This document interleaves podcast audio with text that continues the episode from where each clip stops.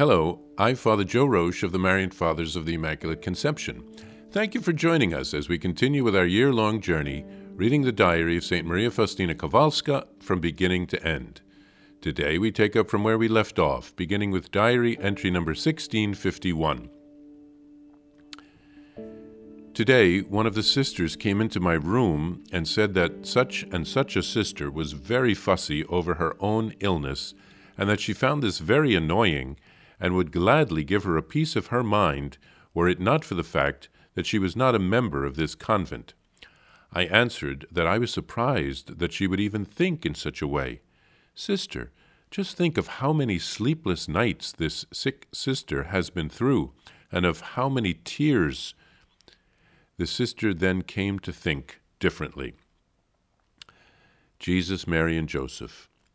Adore, my soul, the mercy of the Lord. O my heart, rejoice wholly in him because for this you have been chosen by him, to spread the glory of his mercy. His goodness no one has fathomed, no one can measure. His compassion is untold. Every soul that approaches him experiences this. He will shield her and clasp her to his merciful bosom. Happy the soul that has trusted in your goodness and has abandoned herself completely to your mercy. Her soul is filled with the peace of love. You defend her everywhere as your own child. O soul, whoever you may be in this world, even if your sins were as black as night, do not fear God, weak child that you are, for great is the power of God's mercy. Jesus, Mary, and Joseph, the light above, where my God reigns, this it is that my soul yearns for. This it is for which my heart longs, and my whole being bounds toward you. I hasten on to the other world, to God alone, into the incomprehensible light, the very fire of love. For my soul and my heart are created for Him and my heart has loved him from my tender youth. There, in the resplendent light of your countenance, my languishing love will rest, for your Virgin agonizes for you in her exile, for she lives only when united with you. Jesus, Mary, and Joseph, my day is drawing to a close even now I glimpse the refulgence of your light, O my God. No one shall learn of what my heart is feeling. My lips shall fall silent in great humility. Even now I draw nigh to the eternal nuptials, to heaven unending, to spaces without limit. I long for no repose or reward. The pure love of God draws me to heaven. Even now I go to meet you, eternal love, with a heart languishing in its desire for you. I feel that your pure love, Lord, dwells in my heart, and I sense my eternal destiny in heaven. Even now I go to my Father in heaven eternal. From the land of exile, from this vale of tears, the earth can no longer hold back my pure heart, and the heights of heaven have drawn me close. I go, O my bridegroom, I go to see your glory, which even now fills my soul with joy. There, where all heaven is plunged in your adoration, I feel that my worship is pleasing to you, nothingness though I am. In eternal happiness, I will not forget those on earth. I will obtain God's mercy for all and I will remember especially those who were dear to my heart. And the deepest absorption in God will not allow me to forget them.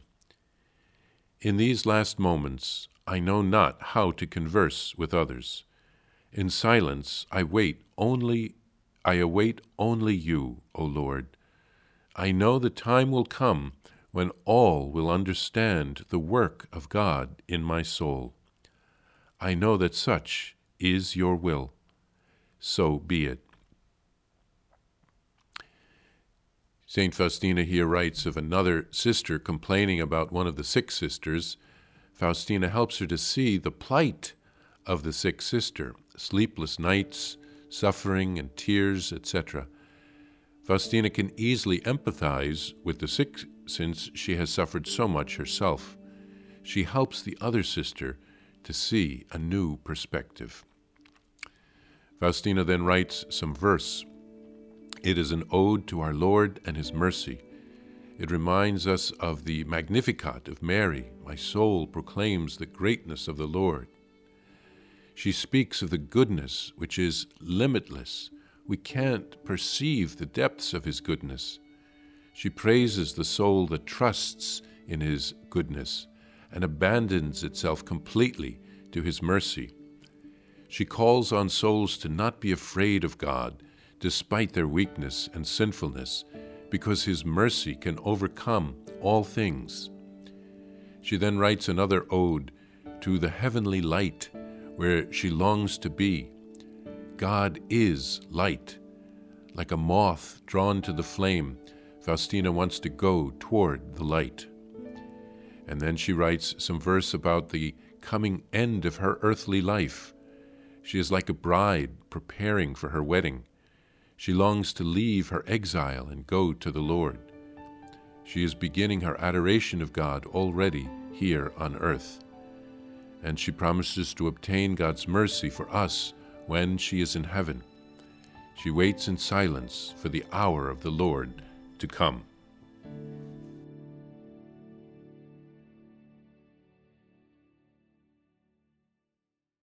Please follow or subscribe to this podcast to receive the latest episodes and updates.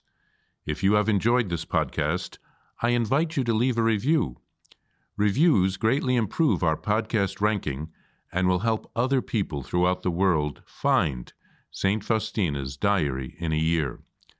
Remember, Jesus promised St. Faustina in Diary number 1075 souls who spread the honor of divine mercy are protected by God like an infant by a gentle mother. Please help us spread the message of divine mercy. Thank you, and God bless you visit shopmercy.org to order your copy of Divine Mercy in My Soul, the diary of St. Maria Faustina Kowalska. It's available in print in English, Spanish, and Polish, and in English as an e-book, available now on shopmercy.org. Are you enjoying this podcast? I invite you to listen to more shows brought to you by the Marian Fathers of the Immaculate Conception. Join us daily for enriching spiritual content which will help you on your journey with Jesus Christ. Simply visit DivineMercyPlus.org for a complete list of our shows. That's DivineMercyPlus.org.